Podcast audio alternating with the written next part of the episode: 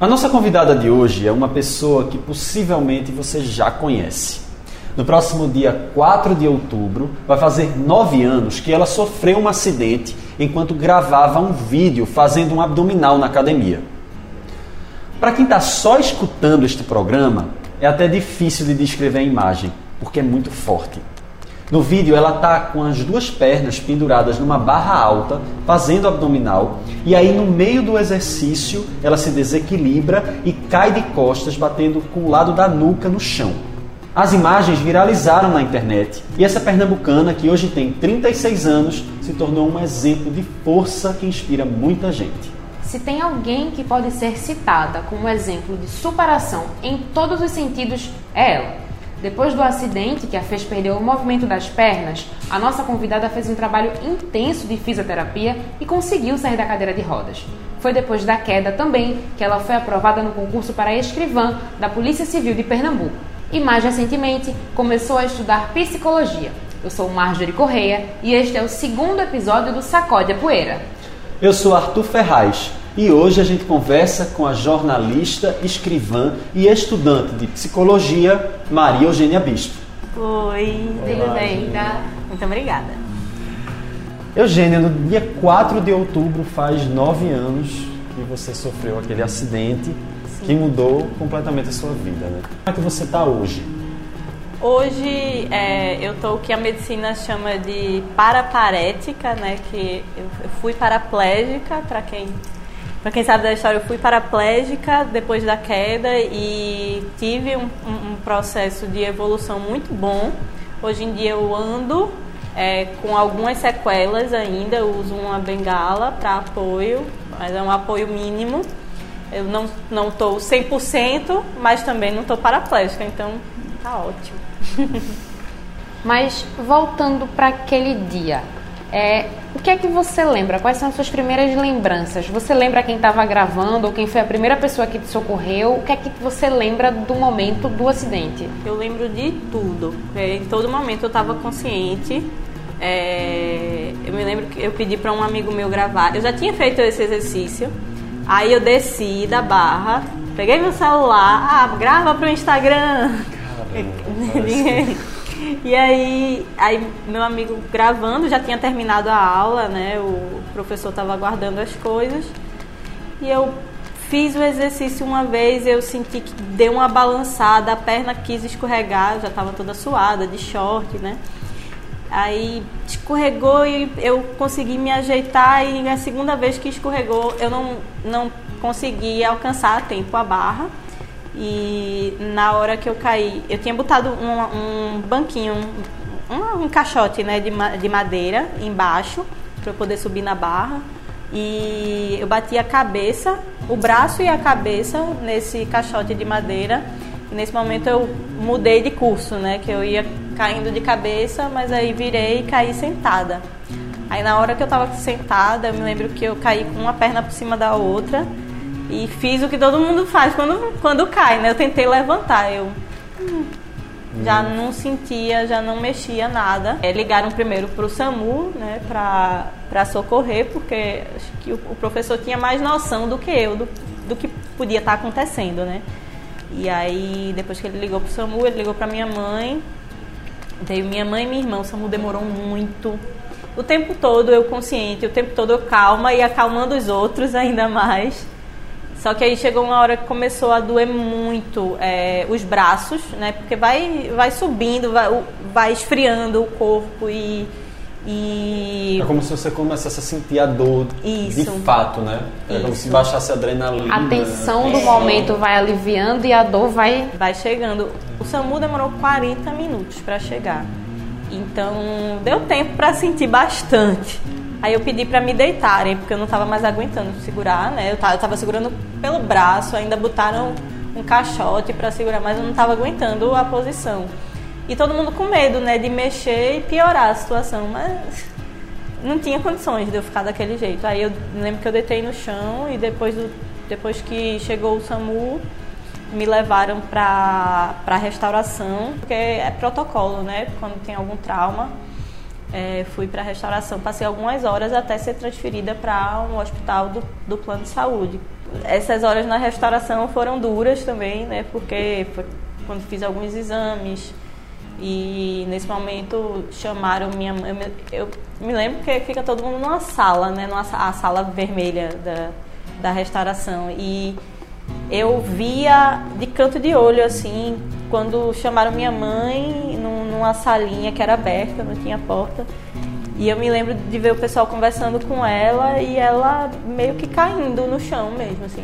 Né? E depois ela me disse que foi quando disseram que, que eu tinha fraturado. Na é, no, na restauração viram que, que fraturou duas vértebras, depois eu descobri que foi só uma. E que eu não ia voltar a andar. E era minha, era o que eu mais todo médico passava assim, eu perguntava, eu voltar a andar. Assim, a pessoa não tem noção, né, de, quem pode perguntar, de quem pode falar, é o desespero do momento de, de ver que alguma coisa muito errada estava acontecendo, muito grave, né? E quando eu fui para o hospital particular, fui fui fui internada, né? Fui atendida pelo médico que estava na emergência, só que de manhã veio um cirurgião ortopédico, né, de coluna. E esse cirurgião veio conversar comigo, viu os exames que eu tinha feito, já tinha feito outros exames lá, e aí constatou que foi só uma vértebra, a L1, que fraturou. Foi uma fratura de explosão, então explodiu a, a vértebra. Aí ele olhou pra mim assim, explodiu e saiu do eixo, né? Minha medula estava em menos de 50% e, no caso, pendurada. Né? A minha medula estava pendurada por um fio. E esse médico, extremamente é, cuidadoso e competente demais, assim, 20 anos de, de experiência e tal, em cirurgia ortopédica, cirurgia de, de coluna, ele disse, olha, não vou lhe dar falsas esperanças, você não vai voltar a andar.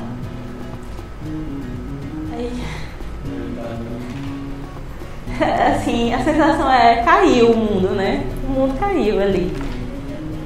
E não sabia, não sabia o que falar, minha família também era aquele sem acreditar o que estava acontecendo, né? Porque a gente nunca acha que isso, esse tipo de coisa acontecer. É, você falou que sentiu dor, então eu vou mudar um pouco a pergunta que a gente tinha preparado, né? Certo. Você sentiu dor. E você falou também que já tinha feito esse exercício momentos antes de gravar. Em algum momento, na hora que você caiu, passou pela sua cabeça no momento que você não conseguiu mexer a perna, na... uhum. passou pela sua cabeça que era algo tão sério? Não. Até essa fala do médico, não, eu ainda tinha esperança de que ah, semana que vem eu tô de volta. É, só caí aqui, foi um choquezinho, mas daqui a uma semana, duas no máximo eu volto a treinar. Na minha cabeça era isso. E aí quando o médico disse isso, peraí, é mais grave do que, que eu imaginava. Eu tenho um, histórico de atleta desde um ano de idade. Sempre fiz muito exercício, passei por diversos esportes, então eu tinha um condicionamento físico muito bom. É... Foi um acidente mesmo, né? Foi uma fatalidade que, pensando agora, sabendo agora, o exercício é um exercício arriscado desnecessário de fazer. Tem vários outros exercícios que podem substituir e até melhores, né? Que tem resultados até melhores do que ele. Mas eu não imaginava aquela, aquela máxima, né? Eu não imaginava que pudesse acontecer isso comigo. A gente cai e acha que ah, vai arranhar, vai machucar. No máximo, quebra um, um ossinho ali, um dedo, alguma coisa do tipo. Não imagina que vai ficar paraplégico. Né? né? E era um exercício também que outras pessoas faziam na academia, né? Não era só você. Sim. Naquela mesma barra, tipo, acontecia Sim. com frequência. É, pessoa, quem mais fazia era eu, naquela época. Aí algumas, algumas amigas minhas faziam comigo. E eu sei que em outras academias, muita gente, até hoje, muita gente faz. Até hoje, eu sou constantemente marcada nos comentários de gente que tá, postou o vídeo fazendo o mesmo exercício. Ó, oh, minha amiga ficou paraplégica fazendo esse exercício. Cuidado. Aí é sempre a mesma resposta. Não, mas eu tenho experiência e é tudo seguro e tudo mais. Bom, também tinha, né? Comigo também era assim. Mas aí eu fiz minha parte, né? E aí, depois que você recebeu a notícia, como foi o momento de receber a notícia e começar a reabilitação? Cirurgia, fisioterapia, como foi? Conta pra gente. É, eu passei por algumas cirurgias.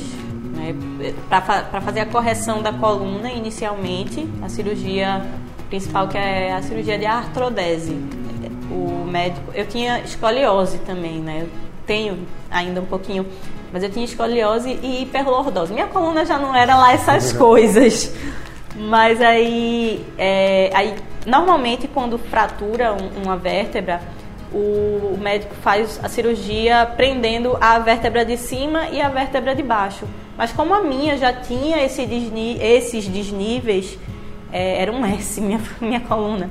Ele prendeu três acima e três abaixo. Ao todo foram sete vértebras que prendeu com duas hastes de titânio e, e 12 parafusos ao todo. E na vértebra que quebrou, como não tinha como botar parafuso, ele colocou uma, uma, uma ponte que chama, né? Só ficou como se fosse um H na minha coluna.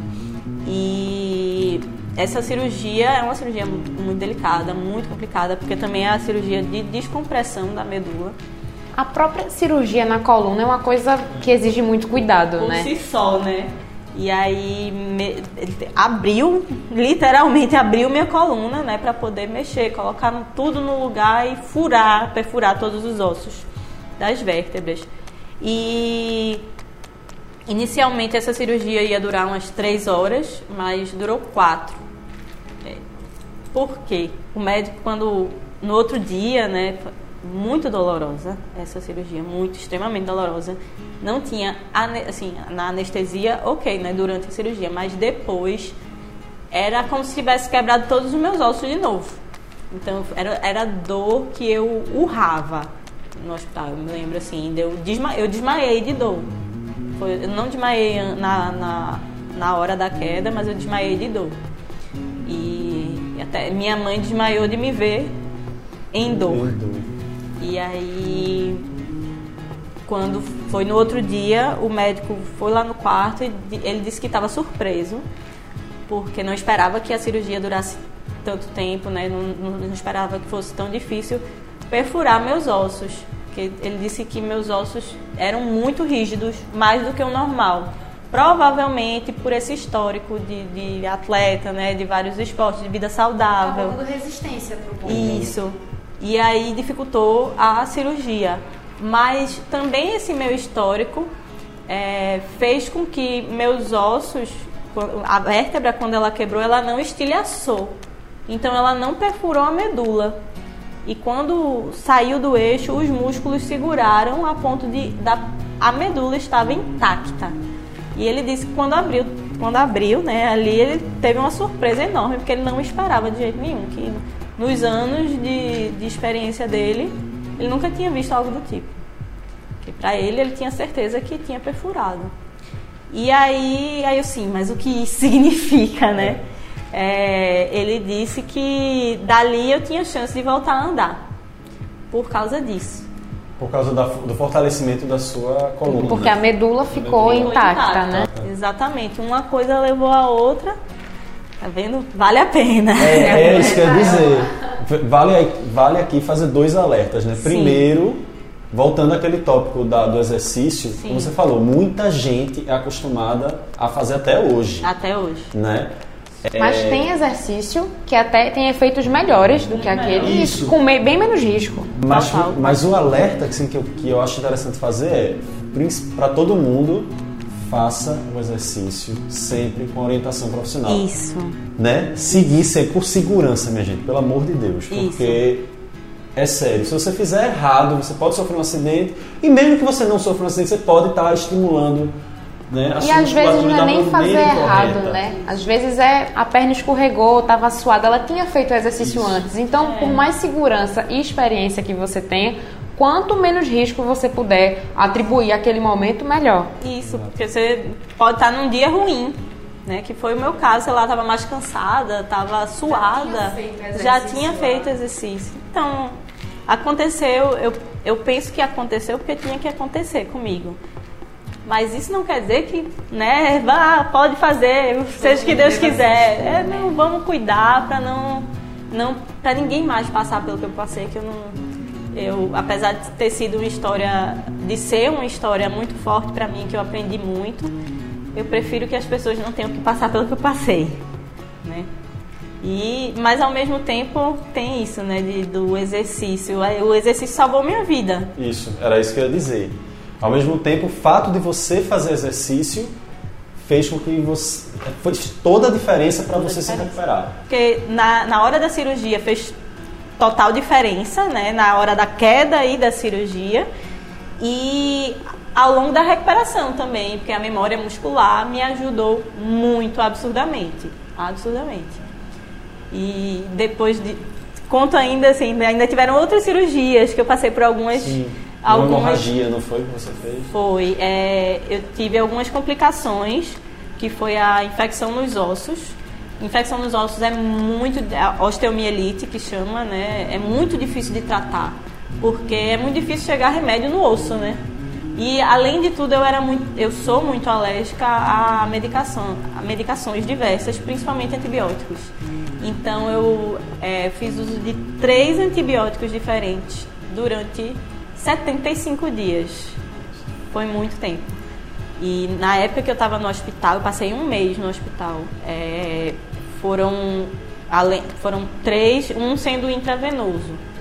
Então, era uma dose cavalar de, de antibióticos. Foi uma infecção muito forte que deu a, originou né, a, a hemorragia que eu tive. Assim, meu corte não fechava de jeito nenhum. Tava, acho que mais de 10 dias e o corte nada de fechar. Aí o médico ia todo dia lá no meu quarto e fazia o que chama de punção, né? Que é sem anestesia. Pegava a agulha mais, mais grossa que tinha e furava ao redor da, da do corte para drenar, para tirar o sangue. E eu me lembro de sentir, não via, né? Mas eu sentia jorrar sangue pelas minhas costas. E ele dizia, vá, grite, chore. E doía doía horrores, mas na minha cabeça, se eu se eu chorasse ou se eu gritasse, se eu reclamasse da dor, só ia piorar, não ia adiantar de nada. Então eu mordia travesseiro, eu aguentava a dor, assim, não sei como, porque hoje em dia, se cortar eu vou chorar, não, não vou chorar não, eu vou dizer ai, pelo menos, né? Mas na época, assim, Parece que desce uma força. Deus vem, ilumina e, e você cria aquela força para aguentar o que tem que, que aguentar, né? Alguma energia que vem para isso. E, e eu, foram vários dias seguidos que esse médico fez isso. E ele teve uma vez que ele disse: Não, não vou lhe furar hoje não. Aí ele apertava assim e o corte todo abria e saía sangue nunca tinha uma, uma anestesia, só tinha anestesia quando ia para cirurgia. Aí passei pra, por mais duas para limpar essa hemorragia. Aí depois dessa segunda, terceira cirurgia, no caso, né, é, o, corpo, o corpo começou a responder. Né, que, que eu entendi que não estava tudo bem, aí ele está, então agora, agora vou responder. E aí o corte começou a fechar. Aí depois de uma semana eu recebi alta. E o processo de reabilitação, quando é que ele começa de fato? Quais foram as pessoas que estavam ali do teu lado no momento e que mais te ajudaram? Eu sempre digo que minha história tem vários anjos, né? O médico, os fisioterapeutas, todo mundo. Mas teve um muito especial, continua sendo muito especial, é, que um amigo de infância meu, de adolescência, ele nesse tempo de da adolescência para ali, ele tinha se formado em fisioterapia e era mestrando em fisioterapia neurofuncional, que era exatamente a parte que eu precisaria agora. E ele foi, é, foi fazer uma visita, né? E o pior que foi uma época, quando eu voltei para casa, é, é, um choque muito grande, porque no hospital tudo tá ao alcance de um botão, né? Tá todo mundo ali e tal. Quando você vai para sua casa, é como é, é o novo você tentando se encaixar no antigo você. E, em casa, de primeiro andar, com escada, os quartos tudo em cima, então tudo não tem acessibilidade, né? O seu antigo eu não estava preparado para encontrar com o seu novo eu. E aí foi, foi um choque muito grande para mim, foi um momento bem triste mesmo, sabe? De, de novas chaves virando, de novas fichas caindo, que momentos que eu questionei, né, toda a minha existência e e até se valia a pena mesmo continuar ali, se valia a pena continuar vivendo, sendo bem aberta, né? Acho que meu primeir, minha primeira noite em casa foi o dia que eu questionei toda a minha vida, né? Era melhor ter morrido, porque não, é, não era só comigo que aquilo estava acontecendo, né? A dor, eu tinha minha dor, eu tinha minha dor física, emocional, mas também eu via meus pais tendo que viver aquilo comigo e sofrendo junto comigo. Então, eu, eu penso que a reabilitação vai muito mais, vai, vai muito além da questão física, porque a cabeça tem que estar tá no lugar. E não é só você que passa pelo processo, né? De reabilitação também é readaptação de todo mundo que está ao teu redor. Tudo, é. A reabilitação é preparar você para essa nova vida. Então, vai todo o ambiente, todas as pessoas ao seu redor vão se adaptar de alguma forma, né? Vão sofrer alguma reabilitação. E aí, no, acho que já estava em casa tinha uns dois dias, dois ou três dias, eu recebi essa visita desse meu amigo Sérgio. Eu nem queria receber a visita. e ele falou com meu irmão, ele disse, não, eu quero ir, eu preciso conversar com ela. Eu estava extremamente desacreditada. Aí ele foi lá, viu meus exames, mexeu um pouco assim no meu pé, né? Fez um, uns alongamentos. Aí eu, e aí? Tem jeito? Desse mesmo jeito. Tem, tem jeito, Serginho? Aí ele disse, eu não sei. Você acha que tem jeito? Não sei, você que é o especialista, eu não sei de nada.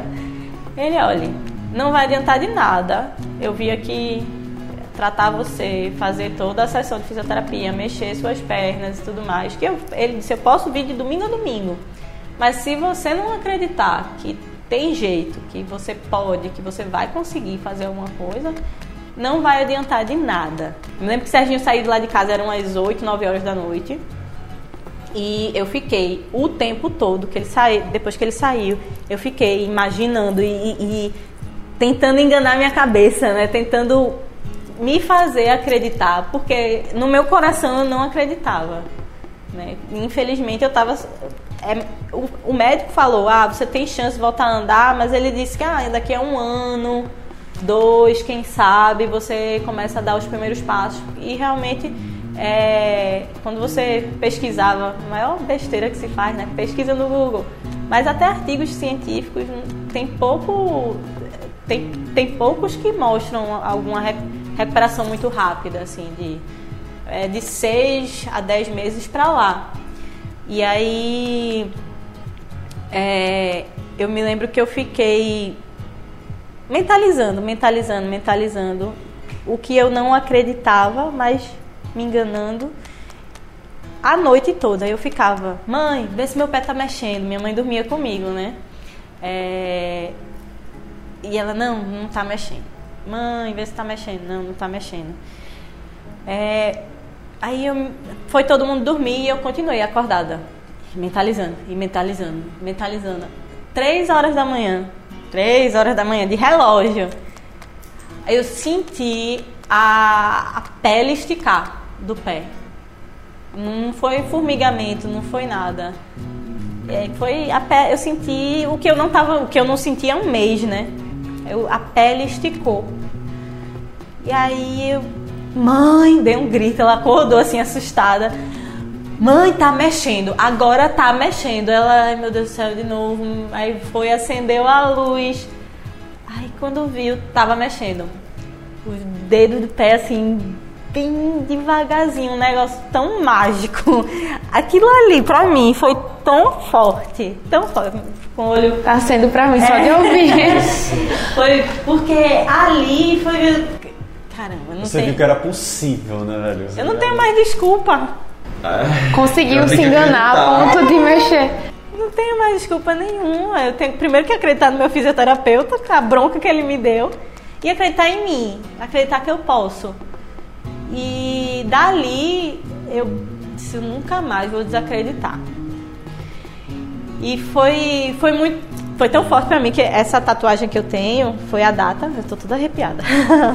a data que você sentiu a pele. A data que. Eu não tatuei nada da queda. Eu tatuei a data que voltou a mexer. E é, a letra dessa essa frase, né? Quem acredita sempre alcança.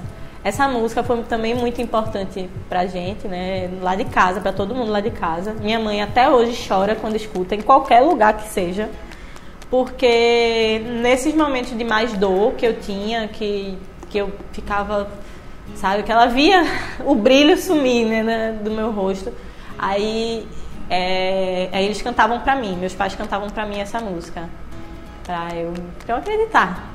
E com, até hoje, eles. A gente tem como hino lá, de lá de casa, né? Então é bem. Foi muito forte esse momento. E ali estava a, a, concretização dessa frase, né? Quem acredita sempre alcança. Então, esse momento virou totalmente a chave, disse agora você tá você você tá revivendo.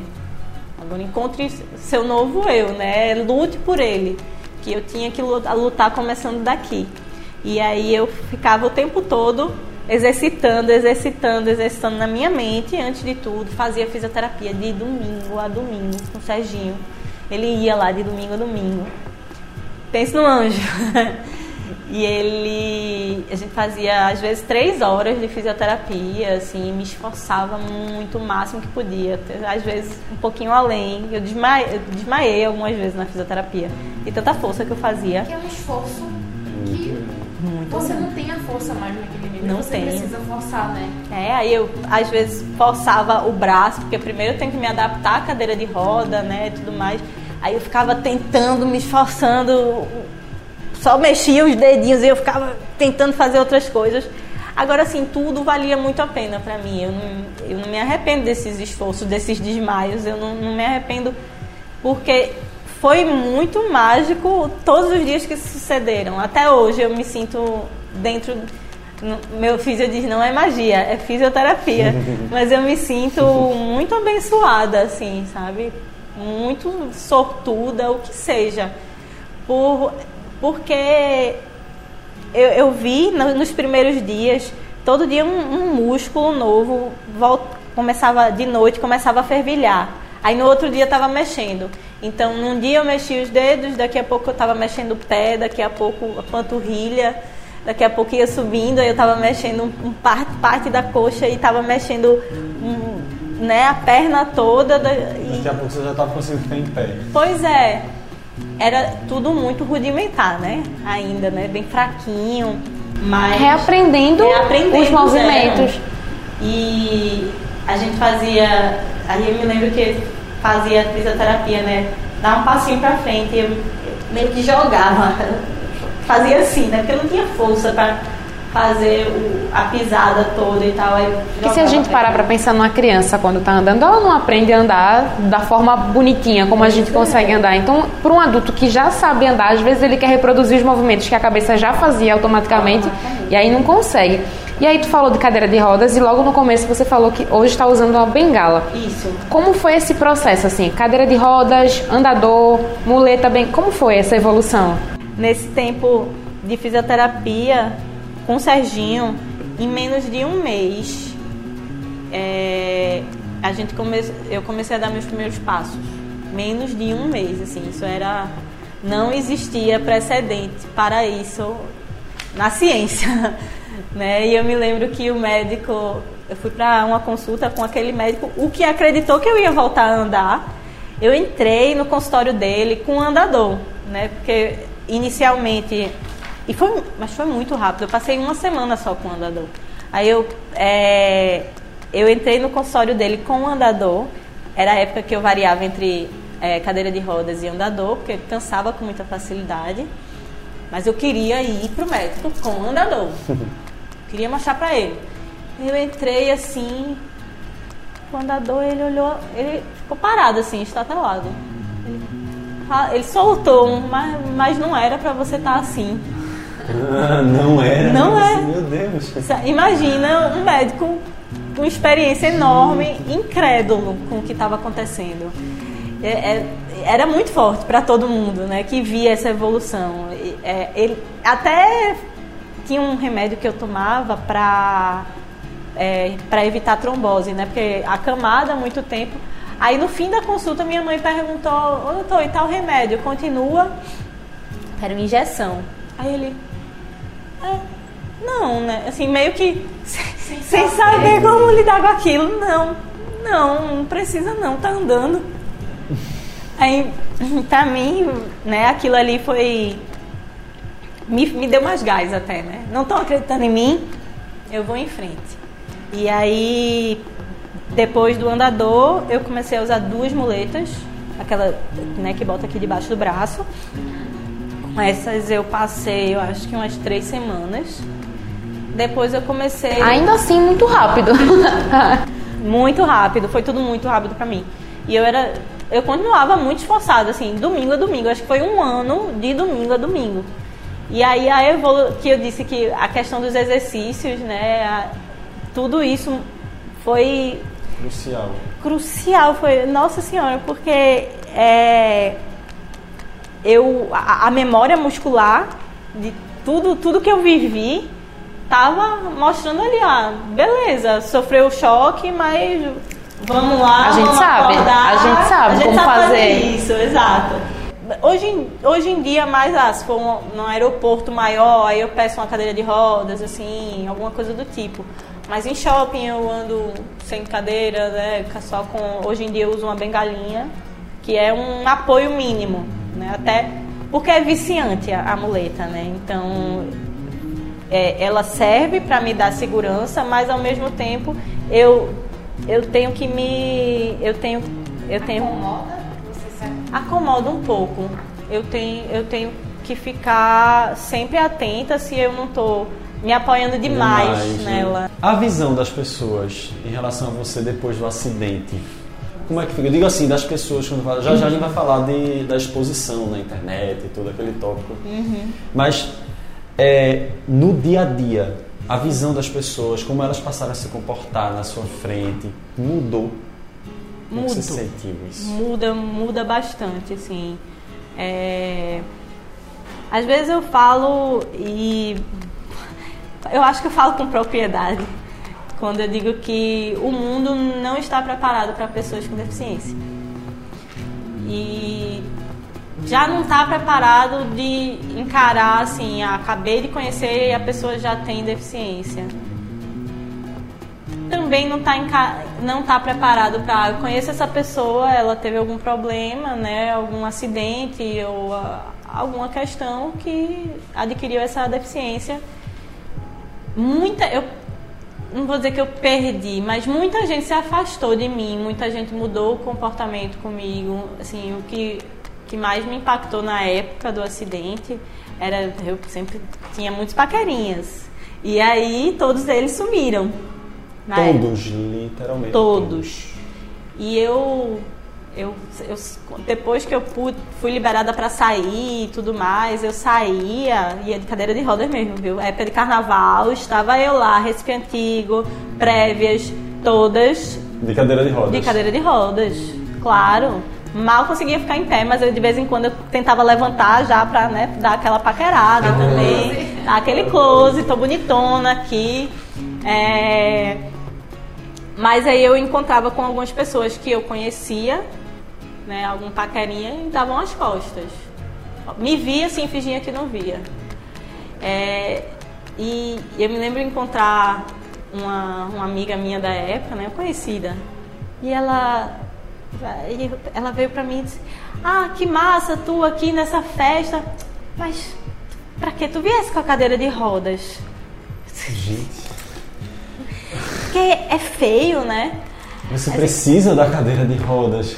É, as pessoas estão tão preocupadas com a aparência. É, e eu acho que eu fazia parte desse mundo É também. como se, se você não correspondesse àquele padrão de pessoa Total. ali, Total. não valesse a pena você estar naquele ambiente. né? Total. Eu acho que eu fazia parte, é, talvez eu não compartilhasse do mesmo pensamento, mas eu fazia parte desse mundo. né? Do, do padrão e do não sei o que lá. E eu sou muito grata por hoje não ser padrão. Porque essa, esse ponto de vista de, de que ah, se não for top model, né, se não for maravilhosa toda perfeita, perfeita para o padrão que é imposto. Entre aspas, para quem está só ouvindo, ela está botando aspas aqui. Aspas, é, é, entre aspas, aspas, várias aspas, né? O padrão do perfeito. É, então não é bonito. A minha visão de mundo, de, que eu, essa visão de mundo que eu tenho hoje, a sensibilidade, a empatia, tudo que eu sinto hoje, tudo que eu vejo, a forma como eu me comporto, a forma como eu trato as pessoas, isso tudo, é, eu, eu sinceramente, eu viveria tudo de novo. Viveria todas as minhas dores se eu pudesse evoluir como pessoa, tanto quanto eu evoluí. É, não foi legal, não foi legal, mas se eu pudesse dizer, ah, Gena, se pudesse voltar no tempo, se alguém perguntasse se pudesse voltar no tempo, eu viveria tudo de novo. Porque Gena hoje, eu não me vejo, eu não consigo me, me enxergar mais como aquela Gena dentro desse mundo. Esse mundo é muito vazio, meu Deus do céu muito vazio, não quero, não. Agora, gente, isso é muito sério, porque isso que ela está falando, que é real, que a gente sente, você sente, você sentiu na pele, afasta as pessoas dos espaços sociais. E acaba até atrapalhando o processo de recuperação, porque a pessoa não se sente mais inserida naquele contexto, é. no, não se sente inserida no, no, ciclo de amizade. Sim. Então acaba até deixando mais retrospectiva, né? É, é. Introspectiva, na verdade, e dificultando esse processo de se soltar, de se redescobrir. Tem, tem isso, eu vou dizer que na época foi um choque maior, porque. É, meus amigos mais próximos, a maioria ficou ali e tá até hoje, que eu, eu sei, são ami amigos mesmo, que estavam lá comigo passando noite no hospital, sábado à noite, quando eu voltei para casa, para eu não ficar sozinha, eles iam fazer a balada comigo lá, então essas amizades eu vi que eram amizades de verdade, eu mantenho até hoje, mas é, eu até agradeço por não ter ter me afastado dessas outras, mas essa questão social de, de exclusão mesmo, de discriminação que existe e, e veja, a discriminação independe de intenção, né? Porque é, muita gente vai dizer, não, eu não tenho preconceito. Não estou falando de preconceito, mas as atitudes que as pessoas têm geralmente são discriminatórias. Na época, teu vídeo repercutiu bastante. E aí a gente queria saber como foi para você viver essa exposição, porque antes da gente começar, a gente estava comentando aqui que você não queria tirar foto, não gostava de fazer, mas sua mãe fazia muito. Mas ter um momento que mudou tua vida, é, sendo repetido para várias pessoas, e até hoje você comentou que é marcada, né? Como uhum. foi na época e como é que é hoje? Em rede nacional, né? Já saiu. Sim, eu é, hoje já foi tudo muito bem ressignificado, né? Hoje eu posso dizer que tá tranquilo, mas na época é, um sentimento que eu tinha era de não querer que minha história fosse uma tragédia. Eu na época, né, o acidente chocou muita gente e todas as reportagens que queriam que, que, as, que, que as pessoas queriam fazer eram para dizer, nossa, olha que tragédia que aconteceu. E eu não queria minha, que minha história fosse contada dessa forma. Aí eu me lembro que eu passei um ano, eu passei um ano sem querer ver o vídeo, que já na época que não era, não tinha nem tanto essa ideia de viralizar, mas viralizou dentro do, do possível, né? Do contexto, Do né? contexto. E é, eu não vi o vídeo por um ano. Um ano depois, é, me chamaram. Eu, um ano depois, na verdade, antes de me chamarem para dar a entrevista, eu quis, eu quis ressignificar a data, né, do, a, data da queda mesmo, porque todo dia 4 eu chorava, eu ficava mal, de todos os meses. Eu disse, bom, então eu vou ficar arrasada no dia 4 de outubro, eu não quero isso. Porque em um ano eu já tinha, eu já tinha ganho muita coisa. É, eu já estava enxergando o positivo naquilo, né? Então eu fiz uma caminhada que inicialmente ia ser só eu meus amigos. Meu primeiro quilômetro. Meu primeiro quilômetro. Foram acho que 150 pessoas me acompanhar, só andar só um quilômetro. E foi assim, mágico para mim. Foi um momento mais um momento de virada aí que para mim o dia 4 era um momento mágico, sabe? É um momento que mudou minha vida, mas que mudou muito positivamente também. E aí, sabendo disso, né, uma repórter soube dessa história e foi atrás de contar minha história é, pelo ponto de vista da superação. Eu, bom, assim eu começo a contar minha história. E porque eu não queria ser, ser a tragédia. Eu não queria de jeito nenhum. Então essa, essa exposição leva. pode ser ótima, mas assim, internet é. É uma ferramenta que nem sempre é bem utilizada, né? E algumas saíram algumas reportagens uma época que ligaram a minha história a blogueiras fitness e que tinha a ver, né? Porque o exercício elas faziam e tudo mais. Só que também tem aquela, os fãs. Os fãs Ai, não recebem isso da melhor forma. E aí, é, alguns fãs de blogueiras foram me atacar. Nossa Senhora. Em 2000 como se você tivesse culpa de viver o que viveu, né? É. Não, e como se a situação já não fosse difícil o suficiente e você ainda vai atacar uma pessoa. É, não só os fãs, mas assim, é, pessoas que, sei lá, não tem muita coisa boa no coração. Havia o vídeo, aí. Eu, ó, eu acho que uns, uns três, eu vi uns uns três pelo menos, mas foram, foi muito mais que isso, porque eu parei de ver um determinado momento de pessoas simplesmente comentando sobre a burrice que eu estava fazendo. Ela botava meu vídeo e dizia, olha aqui, aquela não é burra. Né? E os fãs, os fãs das blogueiras chegavam e falavam assim, ah, espero que você caia de novo e fique tetraplégica e morra. Como a pessoa tem coragem de falar uma coisa dessa pra alguém? Eu ainda me espanto, sabia? É. Eu encontro essas histórias, sério. É, eu me espantei também no começo, viu? Não, e admiro a tua maturidade de saber parar. Porque às vezes isso é o que interrompe um processo de recuperação que tem tudo para seguir bem. Sim. De a pessoa, por exemplo, começar a ler vários comentários negativos e adentrar nesse universo negativo. Você pensou em procurar a polícia, fazer algum, registrar algum boletim de ocorrência? Na época não, dois, era 2014 ou 2015, foi logo no começo. É, a, o que passava pela minha cabeça é que eu tenho coisa demais para me preocupar. Eu ainda estava lutando muito pela minha vida, pela minha, é, pela minha recuperação, pela minha reabilitação.